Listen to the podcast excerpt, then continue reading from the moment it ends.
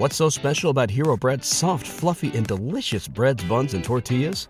Hero Bread serves up 0 to 1 grams of net carbs, 5 to 11 grams of protein, and high fiber in every delicious serving. Made with natural ingredients, Hero Bread supports gut health, promotes weight management, and helps maintain blood sugar.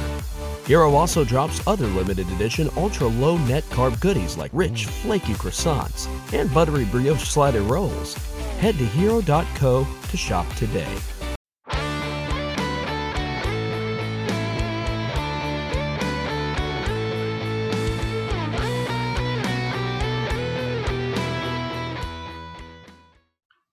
Welcome to today's edition of the Baseball America College Podcast. I'm Teddy Cahill. Joining me, as always, is Joe Healy. We will be joined a little bit later as well by Duke coach Chris Pollard, and we're going to get into the 2018 Athens Regional with Coach Pollard. Of course, a, a big moment in the Duke program as they go down to Athens and play a, a classic regional uh, that winds up being something of a maybe not a turning point, but uh, definitely a galvanizing moment uh, for for the Blue Devils program. But we'll get into that in a little bit. Uh, Joe, it's uh, it's a beautiful day. It's supposed to be Super Regionals weekend. We're uh, we're, we're rolling along with our, our series of, of watching these these classic games because we don't we don't have any current college baseball to uh, to fill our time with. Yeah, you're telling me. Um, yeah, yeah. It's funny how last weekend or the week, week leading up to last weekend was rainy here, and I know that was the case in other places, and that made it feel like regionals weekend. And this week we've had a couple days, yesterday and today, that have been summertime hot. Like it was like 90 something here yesterday, and that kind of makes it feel more like super regionals in Omaha. It's funny how that works, and and I think part of it is because regionals you're trying to play two games every single day, and a little bit of rain uh, or lightning, more specifically, can really throw off that scheduling. And super regionals, you're really only trying to squeeze in one game a day, so that probably has something to do with it. But I don't really associate long rain delays in with super regionals. I'm sure I know there have been some clearly, but uh, or games just getting moved back by a day. I guess that's the other thing you can do in super regionals if you're, especially if you're a Friday, Saturday, Sunday super regional. So I don't really have that association, but I do have that association with oppressive heat, and uh, certainly with with Omaha as well. So it's it's funny how meteorologically we're we're so just in tune. Those of us who who follow the sport and cover the sport are so in tune to kind of what's going on around us meteorologically based on the college baseball calendar. That's just kind of a funny little a funny little thing that I think about about this time every year. Uh, just how the how the weather means what time it is in college baseball. Which you know that even goes back to the beginning of the season where I used to joke about when I lived in Houston that right when it gets the coldest it's been all year, that means college baseball's here. And of course, it didn't get really ever get that cold for any stretch of time in Houston, but oftentimes our coldest days were in February. And so I would always just joke that if, if we have a cold snap coming, it must mean college baseball is right around the corner. So that's just kind of funny how that stuff kind of works. Last year, I uh, I got the help, also kind of the hindrance, but but the help of a, a rain delay while I was getting to Super Regionals. I was going to Starkville, and my flight from Atlanta to Starkville was massively delayed. And I'm now no, I guess you know initially I, I, was thinking maybe it was because there were storms moving through the south, but I now think that it was more of a mechanical issue with the plane, and it was delayed for like hours.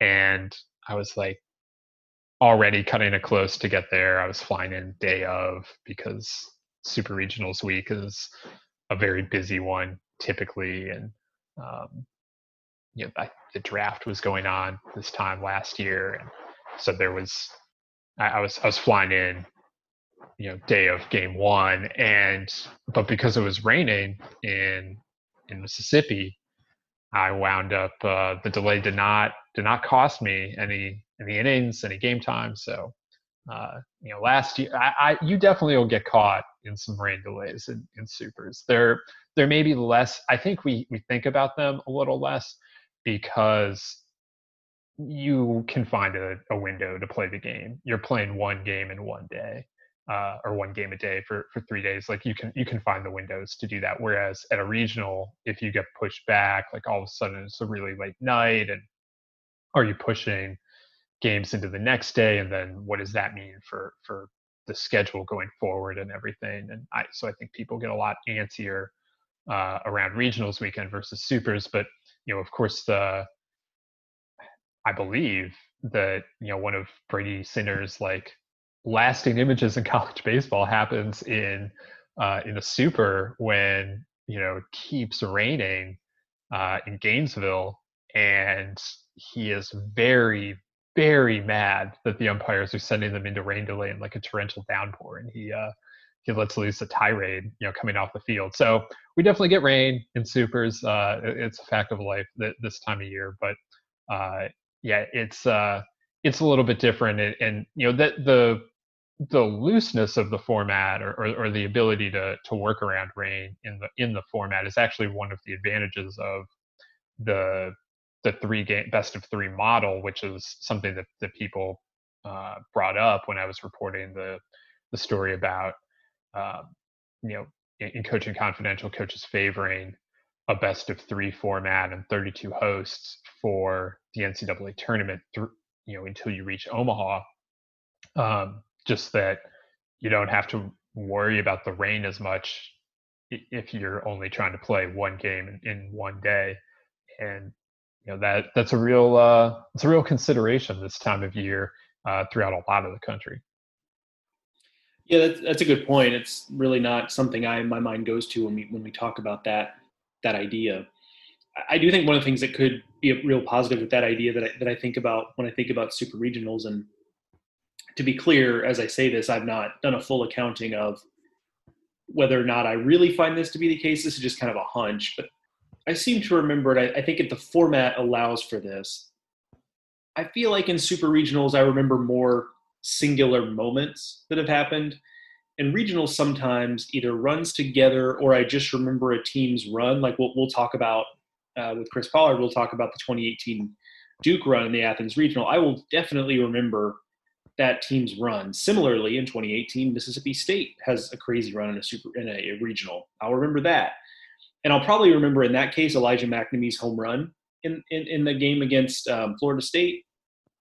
But in super regionals, more generally, I think I remember more moments. You know, I think of the the Cohen walk off grand slam for UCSB against Louisville. So I remember walk off hits for TCU in those A and M super regionals. Now those super regionals run together, but that's a whole separate thing. But I think the format allows for singular moments to stand out a little more because in a regional, unless you're having a, a, singular moment in game seven of a regional or in the regional final, if you're the, the team that's in the, the winner's side of it, there's always whatever's next. So you can have a really great moment in game six of a regional if you're the losers bracket team, but that means just means you have to come back for game seven. So maybe that's part of it too. But but certainly what I love about Super Regional Weekend is one, the format allows you to really chew on the each individual matchups. And we talked about this with Mike Rooney, I think, in our in our preseason podcast or on a I don't know, I forget. Sometimes I forget the conversations we've had with Bruins on the podcast versus just generally in life, but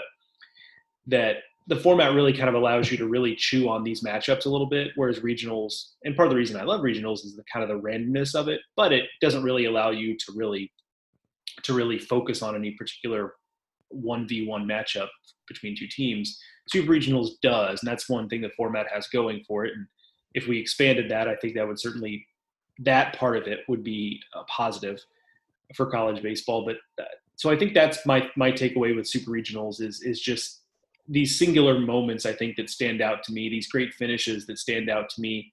And yes, there have been some underdog teams that that stand out as having you know done it in super regionals, Stony Brook, Kent State in the, in the same year, as a matter of fact. But for the most part, I think I remember moments more so than specific runs that teams have made. Yeah, I, I think that's fair. You know, you, you think about the walk-offs, I think in supers a lot um, because there are few things in college baseball more exciting than, you know, a walk-off into a dog pile to go to Omaha. Um, you know, obviously Sam Cohen's grand slam at Louisville and we talked with Austin Langworthy about his walk off to send Florida, uh, you know, back to Omaha against Auburn, and uh, you also have to think about these uh, these TCU and A and M. Uh, it seemed like for a few years there they were matched up in supers every single year, and every single year they delivered a classic. Uh, you know, so the, the, the super regional round is is just a great weekend for college baseball. It's a great celebration of college baseball. You have these eight host sites, and everyone can really focus in on the 16 teams and and, and what they're doing. And uh, you know, they, they just produce so so many of these special moments because you know the the players are, are doing this on their home field in front of their home fans who are you know very excited to to watch them uh, you know push through to Omaha. I remember you know last year uh, in Starkville what a special moment it was when Mississippi State you know wins that game against Stanford to to go through. And and the way that it happened uh, you know it was clear they were winning you know as as the game goes into the ninth inning and um, Jake Mangum happened to be leading off the inning. And so everyone got to everyone in the new dude got to give Jake you know his you know his send off for his final uh, at bat in uh, in Starkville. And Elijah MacNamee, another senior, hits a home run in his final at bat in Starkville. It was uh, th- those are those are incredible, incredible moments that I'll never forget. And uh, you know, just the atmosphere in the ballpark is, is so special during Super Regionals weekend in a way that you don't get during regionals uh, because you know it, the the format is just a little more extended, and uh, you know there are games where the home team is not playing, and uh, it, it's just a little more charged up in a super. There's more on the line, and and it just it, you you feel it, and so I have come to really like super regional weekend. It also doesn't hurt that typically it happens after the draft. Uh, now, I guess that probably won't be the case going forward. It wasn't supposed to be the case this year, but uh, I know me personally, I, I generally breathe a little easier after the draft passes. It's just one thing less that I'm trying to focus on and, and manage and, and keep up with. And uh, so we get past the draft, we get to supers, and everything's just a little easier, and, and you can really focus on, uh, you know, what's going on and, and who is uh, who's punching their tickets to Omaha throughout the weekend. It's funny you mentioned the atmospheres because I, I remember there was a time, now this is before I'd ever been to the College World Series. And that is kind of, as I've gone, my attitudes toward that have changed a little bit. But there was a time where, as just a fan, I preferred super regionals to the College World Series, just from an entertainment standpoint, because I liked the flavor you get from being at a campus site. And sometimes, yes, I, that it's better in some places than others. There were certainly super regionals that were just underwhelming atmospheres, but for the most part, you're getting the best atmospheres that college baseball has to offer, even in places maybe you didn't expect, just because, hey, if this is your time to shine as a baseball program, there's not a lot going on in the campus community at that time, so people are going to turn up, you know? And so, you know, I always enjoyed that weekend maybe more than the College World Series because, you know, you, you get to Omaha, and now what I know about Omaha having been there is you, you really get it once you've been there and once you've been a part of what that is for college baseball. So this is no longer the case now, but you know, super regionals were just such a great, I thought, showcase for the sport because it's the in a lot of cases it's the best facilities and the best teams and the best atmospheres and I always missed once super regionals were over those campus atmospheres and those campus facilities just from a, a viewer and fan standpoint. So uh, I'd never really thought of it that way, but but I think you're right. I mean, I think that's one thing that super regionals provides. Regionals are a whole different animal, but the super regionals, you know exactly what time the games are going to be, at least in theory. You know what time your team is going to be playing. Because that's the other thing. You you kind of alluded to it there a little bit, but what can happen is you're a host team and then you choose what time you want to play early or late on Friday. Most hosts choose late for the sake of getting people in the ballpark and making it easier for fans. There are arguments for the early game, of course, including weather. But you, so you play the late game Friday night. Whoops, you lose that game. Now your fans really weren't banking on coming back for a 1 p.m. game on Saturday. Maybe they already had plans. That, so that's kind of tough there. So um, Super Regionals provides the at least in theory, to begin the weekend, the certainty of you know your team is going to be playing at this time and you know exactly what's going to be at stake in every single game. So um, that's obviously lends itself to being great. And it's part of you know the argument for doing that throughout the entirety of the of the postseason. So I so I get that. But um, but yeah, no super regionals.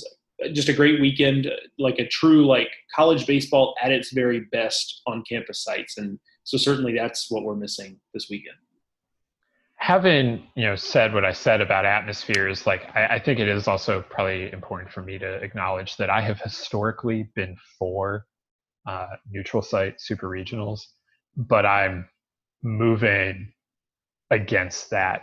Um, the more we get the the facility boom, like the, the more we see from the facility boom, that if you know Mississippi State and Florida and Oklahoma State and now I guess Binghamton are going to commit sixty million dollars to on-campus baseball facilities, and uh, you know you have what Arkansas has and LSU has and Texas and A and M and you know all this whole long litany of these these amazing venues throughout the country. I, I think that you know I'm I'm much more on board with the idea of keeping you know these games on campus for the fans uh, you know to to see them played in so that you can get you know a, a beer shower in oxford you know that that you can get the left field lounge in starkville um, you know that, that that you can get you know all of these these things. You you can get you know oregon state playing at home in corvallis and um, you know what that means. And so I, I i think that you know where where I previously liked the idea of spreading things out, um, you know, letting neutral sites, you know, dictate, you know, just just take away some of the the difficulties of of uh, you know travel potentially or you know whatever. Um, eliminate some of the randomness, uh, the, especially now that we're seeding one through sixteen. Also, like I, I think that that takes away and you know, I'm also now just a little more open to uh, the idea that you earned home field advantage, whereas before I think I was a little more on the like what kind of, you know, I, being a little more uneasy about just the, the the pure home field advantage at that level of the tournament. But again, just with the way that the programs are investing in these facilities and the way that they've come along, I, I think that having them on the home sites is uh, is superior to playing them, you know, in what probably would have been mostly minor league ballparks. You buried the lead a little bit there. Uh, how many years do you think it'll take Binghamton to host a super regional? Two, three, four, maybe. But the, I mean, that's that's of everything you said there. I'd like to confirm that Binghamton will be hosting a super regional soon. Uh, you know, in a 32 host model, you know, like let's get let's get that going, and then let's see like just how many weekends in a row Binghamton can host. You know, it does make it interesting. So like I'm here for that. well, yeah, clearly me too. Like that is an interesting thing. Not to get us off on a completely different tangent here, but it, it will make it interesting in a 32 host model, just for the sake of, of ease of the discussion. So they'll pair them up basically like they do now, but it'll be one four and then two three, and then the two would be, I guess, in the pole position to host. But you know, you do start. I know it's not as much of an, an issue as it was in a previous version of college baseball, but there are some two seeds that wouldn't necessarily be in position to host. And you just wonder if, you know, that's a situation where Binghamton's your three, and you know, do you? There, I, I just there, there are going to be more situations where maybe the host is not as cut and dry. And I know part of that's the bid process, and that they're probably not awarding a two seed and a potential host to, to a, a, a, school they're unsure of as far as the facility situation goes. But but it does really open up the door to some situations where, you know, what what do we do about this matchup necessarily, or how do we have to slot these teams in because suddenly the, the host discussion has to be about 32 places and not 16 places. And I'm here for that conversation. Don't get me wrong. I'm not. This is not a roadblock to that plan. I just that that will be an interesting piece of that. I know I'm not covering new ground here, but I, I've always thought that's kind of going to be kind of a fascinating part of any sort of plan uh, that puts 32 hosts in play. Yeah, uh, that is something that I can't say that I've really talked about with people is that, okay, what happens if both teams are upset, you know?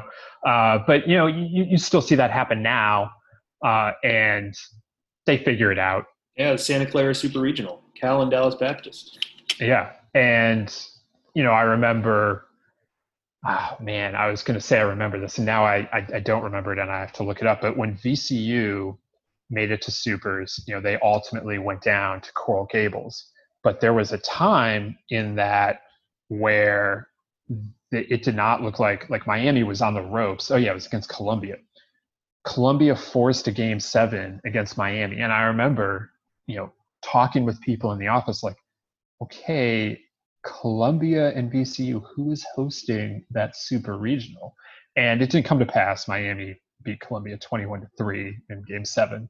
Um, you know, probably one of the, the highlights of the Al Golden era, I think that would have been. Um, you know, putting up 21 and a, a must win must win game, uh, holding your opponent to three. Just a, a great win by Al, Al Golden's football program there. Yeah, good team win. Yeah, and just uh, you know everyone contributed. But anyway, it, if that had come to pass, Columbia versus VCU, I don't know what they would have done. I guess VCU probably hosts, but you know, again, VCU like shares a minor league ballpark. I don't know if their minor league ballpark was available that weekend. So, you know, but they were the four and Columbia was the three anyway. So the, the point is, these things can happen now.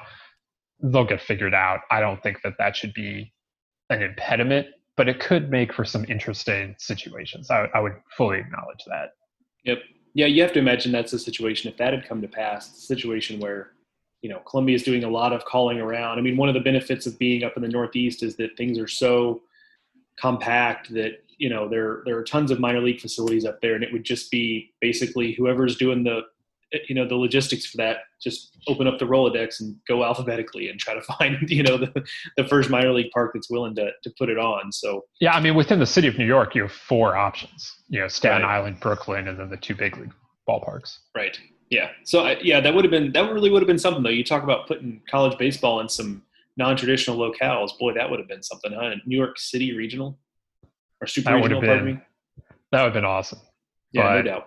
Uh, Miami again. Miami had denied, to go and win that game twenty-one to three. uh, yes. Well, it, it, speaking of you know some of these non-traditional locations, you know Duke right now we don't think of them that way you know they they're a team that finished the 2020 season as a top 10 team. They're ranked in the top 15 of our never too early 2021 rankings. They've become just a very consistent top 15ish type of team over the last few years. But while that's true now that really wasn't true just a couple years ago. And you know in in 2016 Duke finally makes the NCAA tournament after a 45 year drought, one of the longest droughts uh, in the sport. And then they come back in 2018 with an incredible season. They're, you know, setting program records for wins and uh, they're in the mix in the ACC.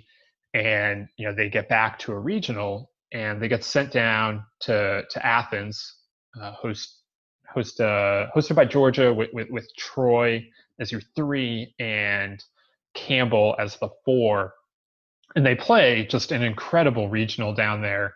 Uh, really a, a, classic weekend, almost from start to finish. Just the the way that that whole thing unfolded is is a great one. So we wanted to uh, to bring Duke coach Chris Pollard on to to talk about that you can uh, watch the final game of that regional online. It's on YouTube right now. The NCAA actually just put it up last weekend as a part of their um, package of games that they were showing on, on, again what should have been regional weekend. They, they showed this. It, we found it a few months ago, but the point is it's very findable on YouTube right now. So if you're interested in watching uh, this game seven between Georgia and Duke, uh, you, you, can check that out on YouTube and um, you know, we're going to talk with uh, with Chris Pollard uh, uh, all about that and, and what that meant for for Duke. So uh, let, let's uh, let's get right to that interview now. Today on the Baseball America College podcast, we're excited to be joined by Duke coach Chris Pollard.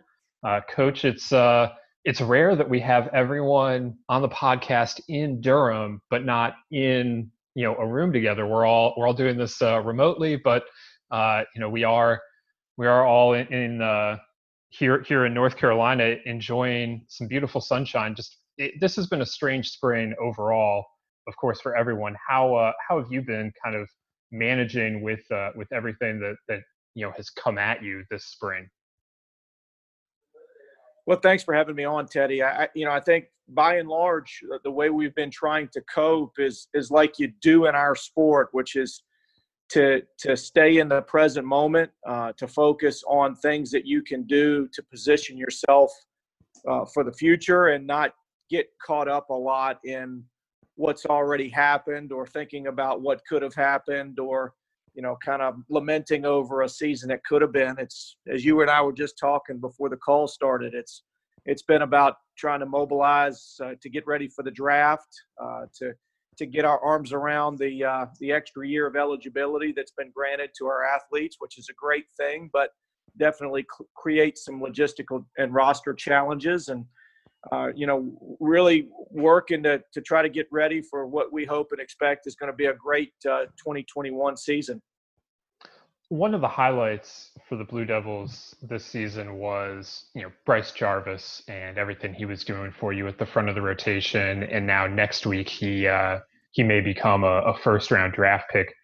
He's developed a lot at, at, Duke over the last few years. What do you feel like you've seen in terms of just his his growth since uh, since he arrived uh, at at the program? Well, the things he's always had in his repertoire, two really good swing and miss off speed offerings, a, a terrific changeup, and a swing and miss slider. He's always had elite mound presence, elite competitiveness, arguably the most competitive pitcher I've ever coached. But what he's done is really develop the fastball from a velocity perspective. And I think he'd be one to tell you that uh, a lot of that development's come from work he's done on his body. You know, he's added 30 pounds since he walked in the door of the program and just become a more physical presence out there on the mound. It's allowed him to not only have a velocity spike, but learn how to to maintain that velocity over the course of an outing. To me, of all the impressive things that he's he did this past spring, if you go back to the Cornell game where he pitched the perfect game, know, his last fastball of the night, which was I think his 92nd or 93rd pitch of the night, uh, was uh, registered at 95.6 on TrackMan, and you know to be able to hold uh, his velocity that early in the season for that long really is a credit to his work ethic and the, and the time he's put in. But he's always been an elite competitor, and I think that's what's going to really serve him well at the next level. Before we move ahead to talking about the 2018 postseason and the Athens Regional specifically, I actually wanted to go into the past a little bit. And when you arrived at Duke, it was a little bit of a blank slate. There just hadn't been a lot of success there in, in the recent history when you got there. So, what attracted you to that challenge specifically? Couple of things. N- number one, it, it's an it, it's one of the world's best academic universities to recruit to. I think any time that you can pick up the phone and talk with a prospective student athlete or, or, or his family about the opportunity to pursue a Duke degree, there's instant credibility um, the opportunity to compete in the Atlantic Coast Conference and and play week in and week out against some of the best in our sport. So it's a really really unique combination of academics and athletics. The the biggest things that that we fought against initially arriving at Duke were some facility limitations and the lack of tradition. And over the course of the eight years that I've been in Durham, you know, we've been able to address both the facility piece, but also we've worked hard to establish our own tradition and, and show the trajectory of the program. And, and so now I, I think top recruits out there across the country are looking at Duke as a, as a destination school for baseball. You, uh, when you take the job, Duke is on this very long regional drought that you snap in 2016 uh, at 45 years, finally getting uh, the Blue Devils back to the NCAA tournament. In, in terms of building to a point where you can go out and win a regional and you know take these steps that you take in 2018 how important was you know doing what that team in 2016 did? It was huge. You know we we had to crash through that glass ceiling. You know we had to get that not to use two cliches in the same sentence but we had to get that uh, you know, monkey off our back that the that the Duke program couldn't get to the postseason, and that's what that 2016 team accomplished. You know, they were able to uh, to break that drought and get the program, you know, back in the postseason conversation. We didn't play great in that Columbia Regional, but we got there, and and that took the pressure off and allowed for uh, you know the success that we've had in 18 and 19 and even uh, the, the short success we had in 20 so then moving ahead to the, the, the athens regional in, in 2018 didn't start great for you guys you, you lose to troy in the opener you get behind 8 to 1 to campbell and then you, you have a lightning delay and so i'm curious what the conversation was around the team when you when you had that break was forced upon you and if you felt like in hindsight that that was the thing your team needed at that point maybe was a little bit of a reset. I'm, I'm curious where where you were at in that moment. Well, it, it's a moment I'll never forget, and you were right. That, that team, through the first 15 innings of that regional, had performed miserably by, by our, our standards for that 2018 team. You know, shut out with a really good offense in the first game. Uh, we were we were down eight to one in the sixth to Campbell, a team that we had beaten in two contests in 2018. We had beaten Campbell 15 to one, uh, a combined score uh, over those two games, and we found ourselves down eight to one. And you know, it, it was a really emotional locker room when we went into the lightning delay in the sixth. A, a lot of uh, head in hands. Uh, I saw guys openly sobbing in the locker room and you know there was a there was a, a just a a fog over the entire room and kind of just gave guys their space for the first 20 or 25 minutes of the lightning delay and, and didn't really say a whole lot let guys just kind of digest it it was a veteran team and i think they were staring you know squarely in the face of of eh, having a season, a dream season where we'd set a school record for wins, a school record for conference wins, and they were looking at that all coming to an end in a really disappointing fashion. And I'd love to tell you that I had some type of, you know, win one for the Gipper type of speech that rallied us and, and we came out of the locker room just on fire. But honestly, you guys, um, I, I just told them I was proud of them and that regardless of what happened over that final three innings, that they had accomplished a lot. And I wanted them to go out and, and play that final three innings as as uh, as loose as possible. I wanted them to to hold their heads high, and I wanted them to represent the program in the right way and continue to play hard uh, through that adversity. And I do remember saying this. I said, you know, maybe maybe something amazing happens, maybe it doesn't, but we're going to walk out of here uh, with our heads up and um, and then just to see how the the next three innings and especially that ninth inning unfolded uh, was was kind of you know storybook kind of stuff. Yeah, something amazing definitely did happen. You you end up scoring, I believe it was 11 runs in the ninth inning. Is there anything in your career that that is comparable to that, or, or that you you were even you know just watching baseball, you remember seeing anything quite like that? No, I mean, if I'm answering that honestly, no, I've never, I can't remember being on either side of, of that type of ninth inning. Uh, certainly had some ninth inning comebacks, and and and I can tell you, I've been on the wrong end of some of those too, where we've blown some ninth inning leads. But you know, we were down to uh, two outs.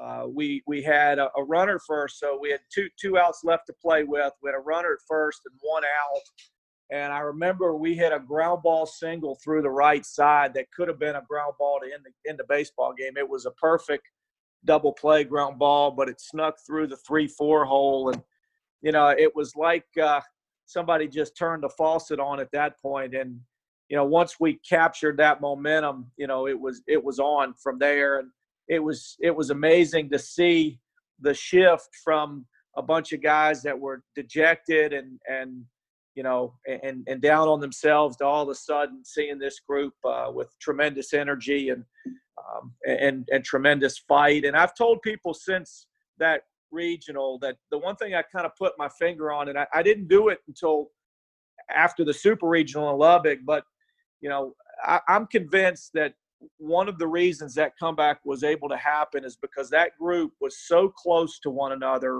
Uh, they cared about each other so much that they just didn't want to stop playing. They didn't. They didn't want to see it come to an end, and it was a pretty uh, special thing to be a part of.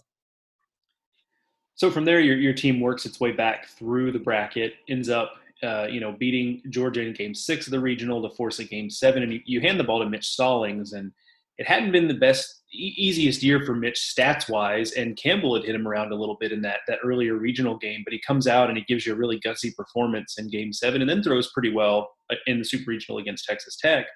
What does that say about him?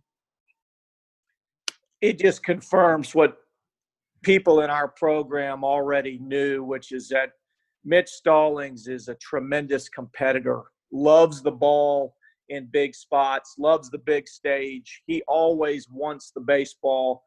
You know, c- coming down the stretch in 2018 had been really hard for Mitch. You know, he he'd been a guy that done so much for our program and was back as a senior. He'd been a he'd been a middle reliever, he'd been a closer, he'd been a starter, and and finally worked his way into being a Friday night guy. And down the stretch, just had a, a, tough six weeks. Uh, it seemed like everything he threw found a barrel, but he never gave up on himself, and and he never made an excuse, and he continued to compete even when things weren't going well. And I can't tell you how much that young man wanted the baseball when we got to that championship game. It was it was like there was never a doubt and anybody that was in that dugout could tell you there was never a doubt once we uh, won the first game of that doubleheader who was going to take the baseball in that second game. And I, even this, the, despite the fact that he hadn't uh, had great numbers down the stretch, that he hadn't pitched well against Campbell, our team had a lot of confidence in Mitch Stallings because they knew what type of competitor he was, and they knew he would leave it out there on the field for them. Similarly, Griffin Conine had struggled at the start of that regional. I think he struck out in his first six plate appearances, and then he catches fire. Uh, you know, what what enables that, and, and what just makes Griffin Conine the the special hitter that that he is? So it's it's so interesting because that regional was sort of a microcosm of Griffin's 2018 season. You know, he, he came into 2018 with so much pressure on him, so many lofty expectations based on his sophomore campaign at Duke, based on his performance the previous summer in the Cape. And, you know, he really put a lot of pressure on himself and, and was tight uh, dealing with those expectations through the first half of the 2018 season. Really struggled. I remember having to having to sit him down for a game and just give him a day off to kind of clear his head, but had really battled through that and had a terrific second half of the year. And I mean, when I'm when I mean terrific, I mean an all-American type second half to the 2018 season. So the you know what you saw there in that regional was really very emblematic of what he had gone through during the year, which is he came in that regional, put a lot of pressure on himself to to, to carry us offensively and and really struggled with that the weight of those expectations. And and then uh, kind of freed up uh, as the weekend went on and uh, second half of that regional man he was special. And eh, i'll share with you guys um, saturday night we went back and watched the game on on on social media as a family. That's the first time that i had watched the game um, since since we played it uh, that that that uh, you know it, that weekend in Athens, and uh, he's just a special kid. He really is. I mean, the, the things that I appreciate about Griffin uh, uh, have less to do with his baseball ability or his hitting ability, but just how unique and well-rounded of a, a, a person he is. He's a fun guy to be around.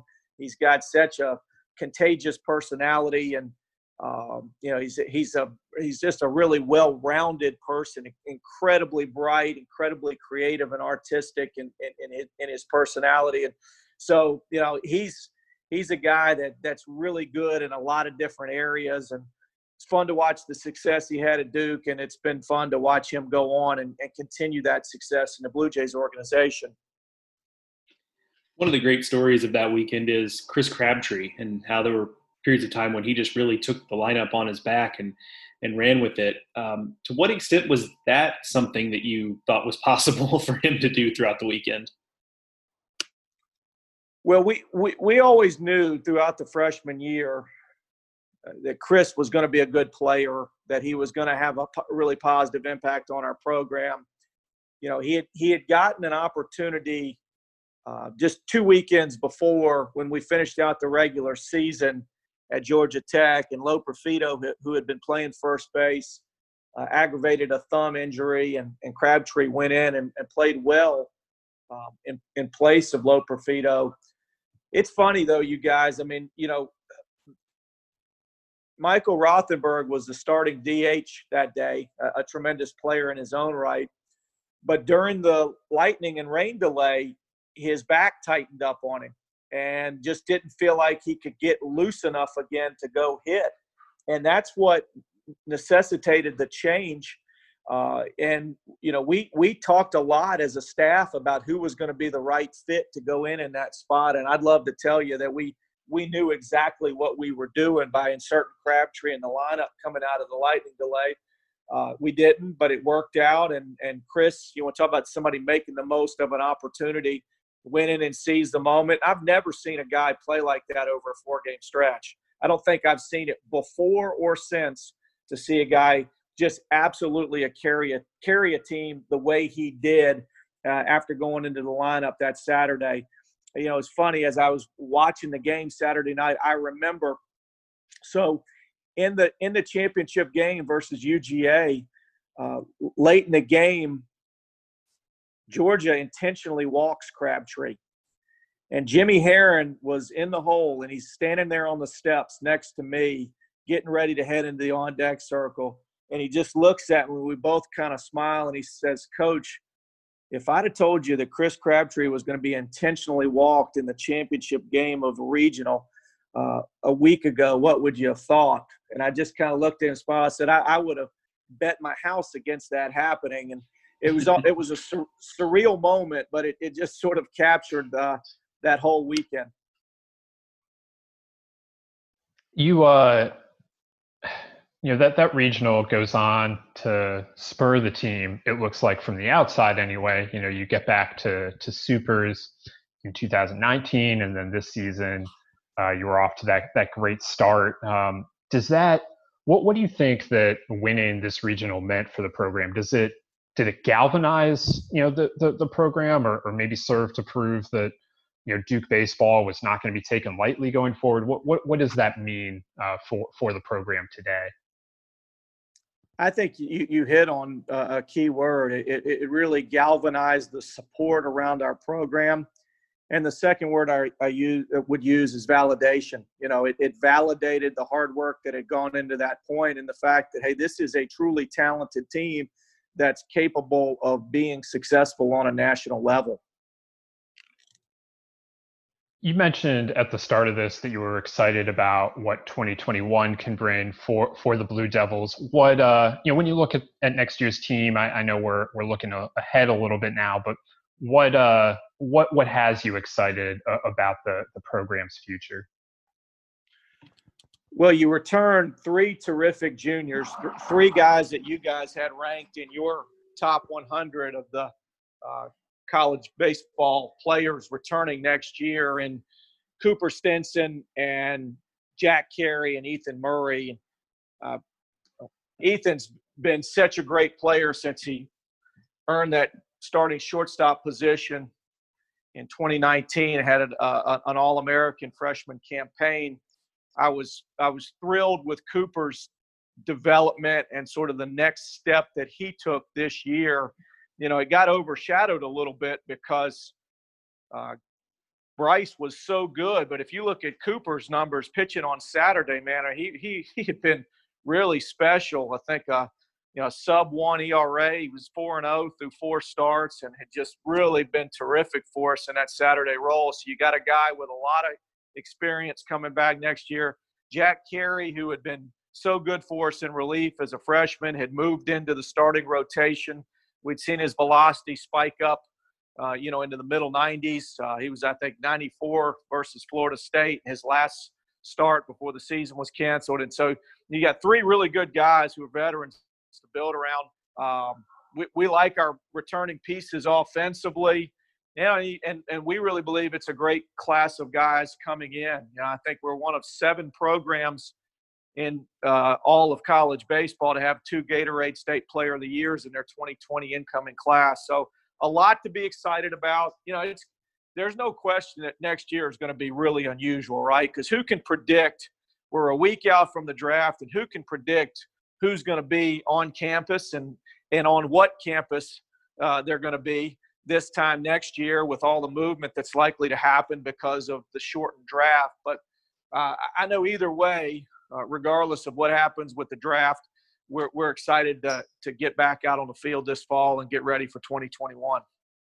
Well, we're going to be really excited to see that. I, I share enthusiasm about uh, about the Blue Devils in 2021. I, I, wish we could have seen more of this year's team. I wish we could have seen more of Bryce Jarvis in a Duke uniform at the DBAP this spring. But unfortunately, we'll have to wait until uh, until next spring to see you guys uh, back out there. But we really appreciate you taking the time to to go back down memory lane with us and and talk about just the development of uh, of the program and and what the 2018 uh, regional meant to you guys. Teddy, was my pleasure, man. Thanks for having me on. Thank you again to Duke coach Chris Pollard for joining us today on the Baseball America College podcast.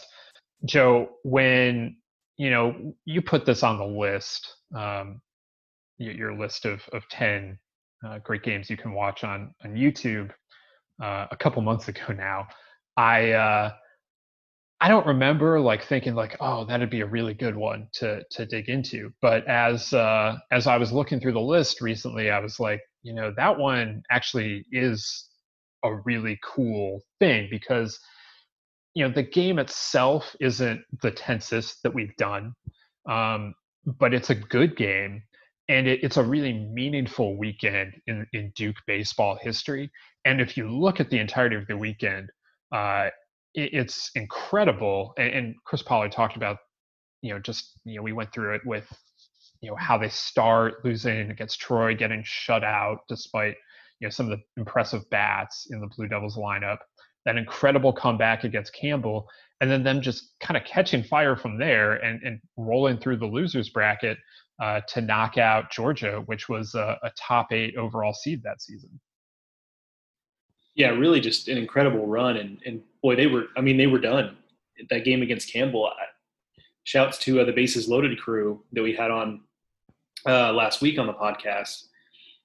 Because I remember, and I, I, don't know if it was Runes or Schick, or maybe it was one of the, you know, they had somebody else in there for a brief period of time. I forget, but, but just kind of made a comment like, you know, wow, you know, Duke has really looked flat in this regional, you know, what's going on there.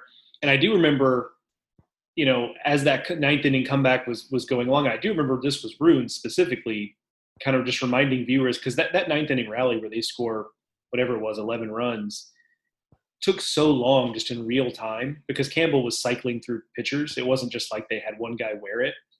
Um, so this was like a long ninth inning, and Runes just kind of had to remind viewers what we were watching here because on paper it started to look like a blowout in the other direction, which is not at all what was happening there.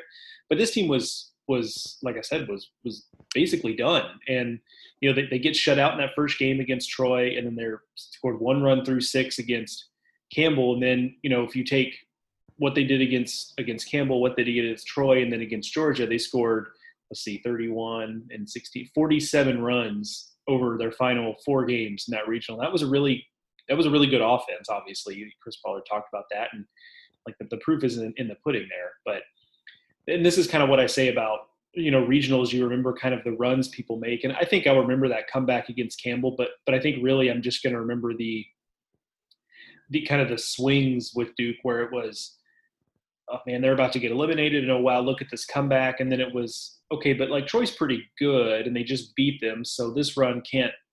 Maybe maybe it, that's just going to be a nice game, and then that'll be the extent of it. And they win that, and they go into the final against Georgia, and you think, okay, well, the jig is up now. Like Georgia has has scored 29 runs in two games against Campbell and Troy, and really hasn't, you know, ha- has looked the part. And this is probably it. And then Duke goes and just like in business-like fashion wins two games against Georgia. Like it wasn't like Georgia played particularly poorly. They scored runs. Those games were relatively close. It wasn't just uh, you know Georgia, you know, got tight and um, you know played poorly. Georgia was right there, and, and sure there might have been some tightness. You have to remember this that was a Georgia program that that hadn't really done the hosting thing for a while, so it was kind of all new to those players. But they uh, they just got outplayed by Duke. So that, that I certainly will remember. I think that run more than any one specific moment. Although there are little little details here and there we touched on. I remember Mitch Stallings uh, coming back and, and, pitching in Game Seven. I, will I'll always remember Chris Crabtree because that, that's a name that I think I'll always remember because he was he was just the best player in this regional offensively, and, and you wouldn't have you wouldn't have, have thought that coming in. Chris Pollard would not have thought that coming in, and he alluded to as much when we were talking to him there. So, uh, just a really fun, uh, really fun team to watch, a really fun run, and and certainly worthy of of having been rewatched here. Yeah, the uh, that whole regional the the teams there were were all very impressive in like just the way that the programs were kind of taking steps forward that year. You know, that's Georgia's return to the NCAA tournament after um, you know several years of missing, and not just returning but hosting and being a top eight seed. You know, Duke again is on a you know having a, a, a historic season for the program. Troy you know, is not an, a you know, very good program, not an annual tournament team. And, you know, they put together a really nice year, kind of runner up, uh, or they were the runner up in the, the Sun Belt tournament and one of the last teams to get in, as I recall, um, but very deserving of, of getting in. And then Campbell has become, you know, with Coastal moving from the Big South to uh, to the Sun Belt, Campbell has kind of filled that gap at the top of the conference, and, and also with Liberty moving to to the ASUN, Campbell has become um, you know kind of the team to beat in the Big South over the last few years. But this was kind of like the start of that, and you know so it was all of these teams that are just kind of you know put together uh, you know peaking uh, in this 2018 season and and building into something. And so looking back on that, I, I think it's a really fun grouping to look at. And obviously Duke um, you know, comes out on top and you know really has the most to to prove. I, I would say, just given that they're the uh, you know a power conference team that that has historically been you know at the bottom of the ACC and and now they're they're starting to come into their own and and what this regional win meant for them is is pretty significant. And then they went on and, and competed really well in Lubbock uh, in a super against Texas Tech, a place where it's very difficult to win, and they pushed that that super to to three games. Yeah, I mean, this is the way life works in, in the postseason. Like you just you get drawn against who you get drawn against, and that's the way it goes. But it's harder to imagine on back-to-back years getting two tougher super regional draws than playing in Lubbock, where Texas Tech never loses. Actually, I, for the top 25 this week, when I was going through underdog regional winners, Sam Houston wins a regional there in 2017, and it's the only time in the Tim Tadlock era that Tech has hosted a round of the postseason and lost. And so people don't people don't win in Lubbock in the postseason. So they get sent there in 18. They get back to a super regional in 19, and they get sent to Vanderbilt. And they win a game in both super regionals, which suggests that they were right there and it's just one of those deals where it, doesn't work this way, obviously. But if they get two different draws, Duke's in back-to-back College World Series, I mean, maybe it just really depends. But they weren't that far off in either year, and so in one on one side, you, you feel for them because it feels like maybe there was an opportunity there that for them to, to really break through and, and get to Omaha. Uh, but on the other hand, it's just such an impressive feat in and of itself. I, I haven't spent a lot of time really lingering on what could have been for these Duke teams because, to your point, these two seasons do really feel like such a crowning achievement. And we talked about this on a recent podcast about jobs seem difficult until all of a sudden the right guy is there and suddenly it's not. I mean, it the extent to which Duke was just not good before this, like, can't really be overstated. Just was really not a factor. There were moments. I mean, Marcus Stroman played here, you know, um, at a time when Duke wasn't wasn't necessarily all that good, and but but the, the team success just wasn't there at all. And Chris Pollard comes along and you know he, he gets that thing up and running. Uh, you know, took a couple of years, but he but he gets it there. And suddenly, you know, if Chris Pollard tomorrow were decide were to decide to, to take a job elsewhere or just decide to move on to another walk of life, um, the next guy who takes this job is just going to be walking into a very very different job. And so things can change quickly in college baseball, and that's something I try to I try to remember as I think about the landscape of the sport that things seem fairly impossible until someone pulls it off, and then all of a sudden we, we are very quick to assume it's going to be that way in perpetuity all over again, but in a different way. So that's what we've really seen with Duke, which is you and I had this conversation in the top 25 where we go to rank in, in the preseason or in our most recent one we just put out, where we, we look at Duke and you look at the individual pieces and you're like, I, you know, I, okay, I'm, they're losing some guys. I'm not really sure about this. Like, how much is losing Bryce Jarvis going to be? You know, and then so inevitably they're ranked a little lower than you might, and then you circle back on them, and you're like, but wait a minute, these are you know they've been to regionals three or four years, they've been to back-to-back supers. The proof is in the pudding here. We're probably underrating Duke, and then we push them up, and they almost always still overachieve that. And so I say all that to say the level of turnaround here is just absolutely unbelievable. It, it really is impressive what they've built. They're recruiting at a level that I don't think that you would have ever really expected Duke to recruit at. Um, I just updated the recruiting rankings and expanded them to 25 ahead of the draft. And while Duke is not in there, um, they have a really good class. And you know, I think that this year making the recruiting rankings is going to be harder than ever because it's only a five round draft. In another year, I think Duke might you know, while not be in the rankings before the draft, might come out of the draft and you know could end up in there. But I don't know that that happens this year because again, five round draft. But the point is, they're recruiting at a really high level and they're getting a lot out of the players once they get there, and, and it's just uh, it, it's been a very impressive build to see, and you know, it, it it, it is really interesting to think about the idea that they could have been to Omaha two years in a row um, in some respects, it's kind of hard to think about that because they were one of the last four teams into the tournament last year. But you know, at the same time, another one of those last four teams in, according to the committee, uh, played for the national title. So, yeah, I mean, in, in just a, a slightly different draw, Duke potentially winds up in uh,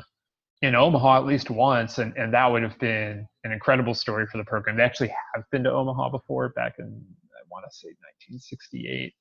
Um, believe that's accurate. 1961. They, um, 1961. There it is. Uh, and honestly, and if you go, if, and 52. If you ever want to look through like what college baseball looked like in the 60s, Duke 1961 is a fine place to start because I did that probably during the 2018 season because Duke is setting all of these, doing all these things for the first time, and like a lot of them are since 1961. And I like started really like looking back at that.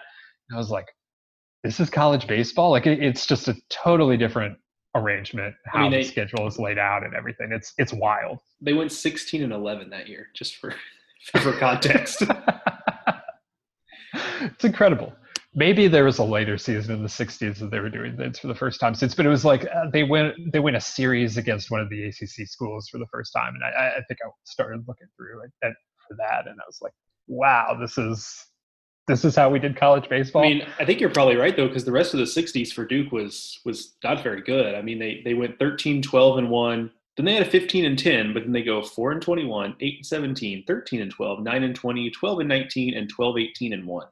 So you're, I mean, you're right. It's just a very, just a very different world though that you can do first since, and it, it speaks to how how much the program has struggled historically, but also just how different the sport was at the time. Yeah, absolutely. So it's an interesting what if. Um, you know, and I, I do think though that as long as Chris Pollard is here at Duke, here in Durham, um, I, I, I think that you know that program is going to be highly competitive in the ACC and eventually is going to break through to Omaha. It, it's only a matter of time before Duke is at that level, and you know it, has been really impressive to to watch that happen. And you know, to your point, you know, programs are are bad until they're not. Like he did that at App State too. You know, he took Appalachian State to a super regional, and you know, Mountaineers haven't done haven't come close to doing that since. Didn't really come close to doing it before and and he did that there and you know now he's he's doing the same thing at Duke and they're two very different schools. I mean they're in the same general footprint, but you know Duke has this national brand. It's this elite academic institution. It's playing in the ACC. Appalachian State, um, you know, has some national recognition because of what the football program did, but it's not it's not a school where you're recruiting nationally really. Um, and if you look at the Duke roster, right now they they are doing a lot of, of recruiting from not just in North Carolina, yes, but also broader. Uh, if you look at Appalachian State's roster back then, it's a it's a much more localized roster and uh, just a different kind of of school and a different conference and, and just to I, I've always been very impressed at the way that Chris Pollard and, and his longtime assistant Josh Jordan have been able to build these two vastly different programs and get them to to kind of historical levels of success. You ever been to Boone? I have not been. I heard it's nice. I've never, I've not been there either. I've only lived in. it's supposed to be nice. It's I've I've considered it a few times over you know my tenure here, but it's it's at a really annoying length from Durham in terms of driving. Yeah, it's, it's way like, out there. Yeah, it's too far to like go on a Friday night really if you're not staying over uh, and then it's like, well, am I really going to stay over in Boone? Like, it, it's it, it's not far enough to make you feel like you need to. But if you're going to see a game that starts at six or seven, you really do need to. And then you have to consider like, is that the best use of my time? And so I, I have not I've not gone out there, but it's up in the mountains, uh, as the the, the name of the school would suggest, and uh, it is supposed to be uh, quite pretty out there. Yeah, I played like a previous version of me when I was first getting out of grad school, I actually applied for a job at, at App State um, and was actually kind of hopeful about it because I looked at Boone and was like, oh, this looks like pretty pretty nice place. And I, you know, I, I'd known that, um, you know, that, that App State football was a thing, and so like it just might be a kind of a cool place to be. But I've I've heard nothing but good things about it, so it's it's certainly a place that I'd like to. Here we are talking about App State on a, you know, I don't know how we exactly. Oh, we just got here because of obviously what Chris Pollard did here, but um, but yeah, but so nice place. I I certainly looking forward to making it out there at some point.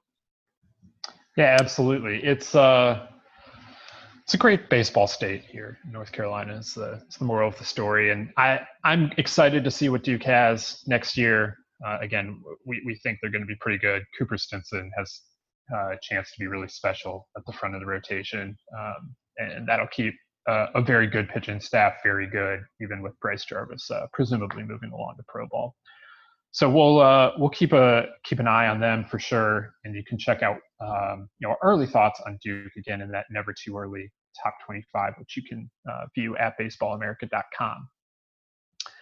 We will be back here on the podcast next week. Uh, we're going two times a week throughout the uh, the spring here. Uh, the, the first podcast of the week typically is more newsy. Second podcast is this uh, is this series of us rewatching classic teams and, and classic games so we'll be back here again next week uh, with with both of those episodes. The draft also starts next week, so um, plenty of content related to that over at baseballamerica.com, and I would encourage you uh, to check that all out.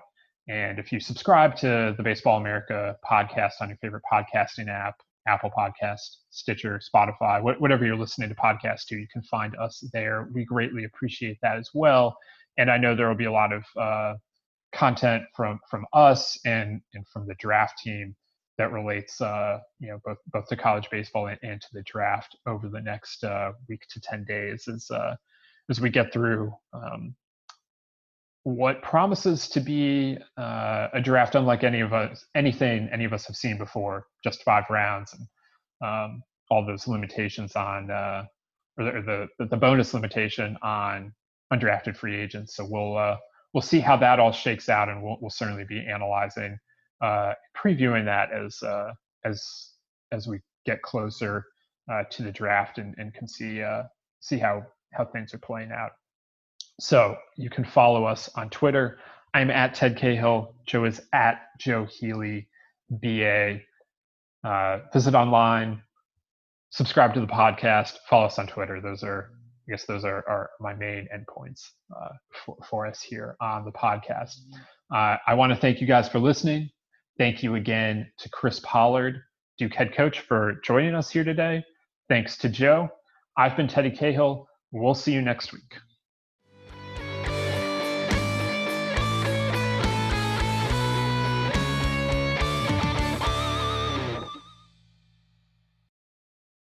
What's so special about Hero Bread's soft, fluffy, and delicious breads, buns, and tortillas? Hero Bread serves up 0 to 1 grams of net carbs, 5 to 11 grams of protein, and high fiber in every delicious serving. Made with natural ingredients, Hero Bread supports gut health, promotes weight management, and helps maintain blood sugar. Hero also drops other limited edition ultra low net carb goodies like rich, flaky croissants and buttery brioche slider rolls. Head to hero.co to shop today. Everybody in your crew identifies as either Big Mac Burger, McNuggets, or McCrispy Sandwich, but you're the filet fish Sandwich all day. That crispy fish, that savory tartar sauce, that melty cheese, that pillowy bun. Yeah, you get it every time. And if you love the Filet-O-Fish, right now you can catch two of the classics you love for just $6. Limited time only. Price and participation may vary. Cannot be combined with any other offer. Single item at regular price. Ba da ba ba ba.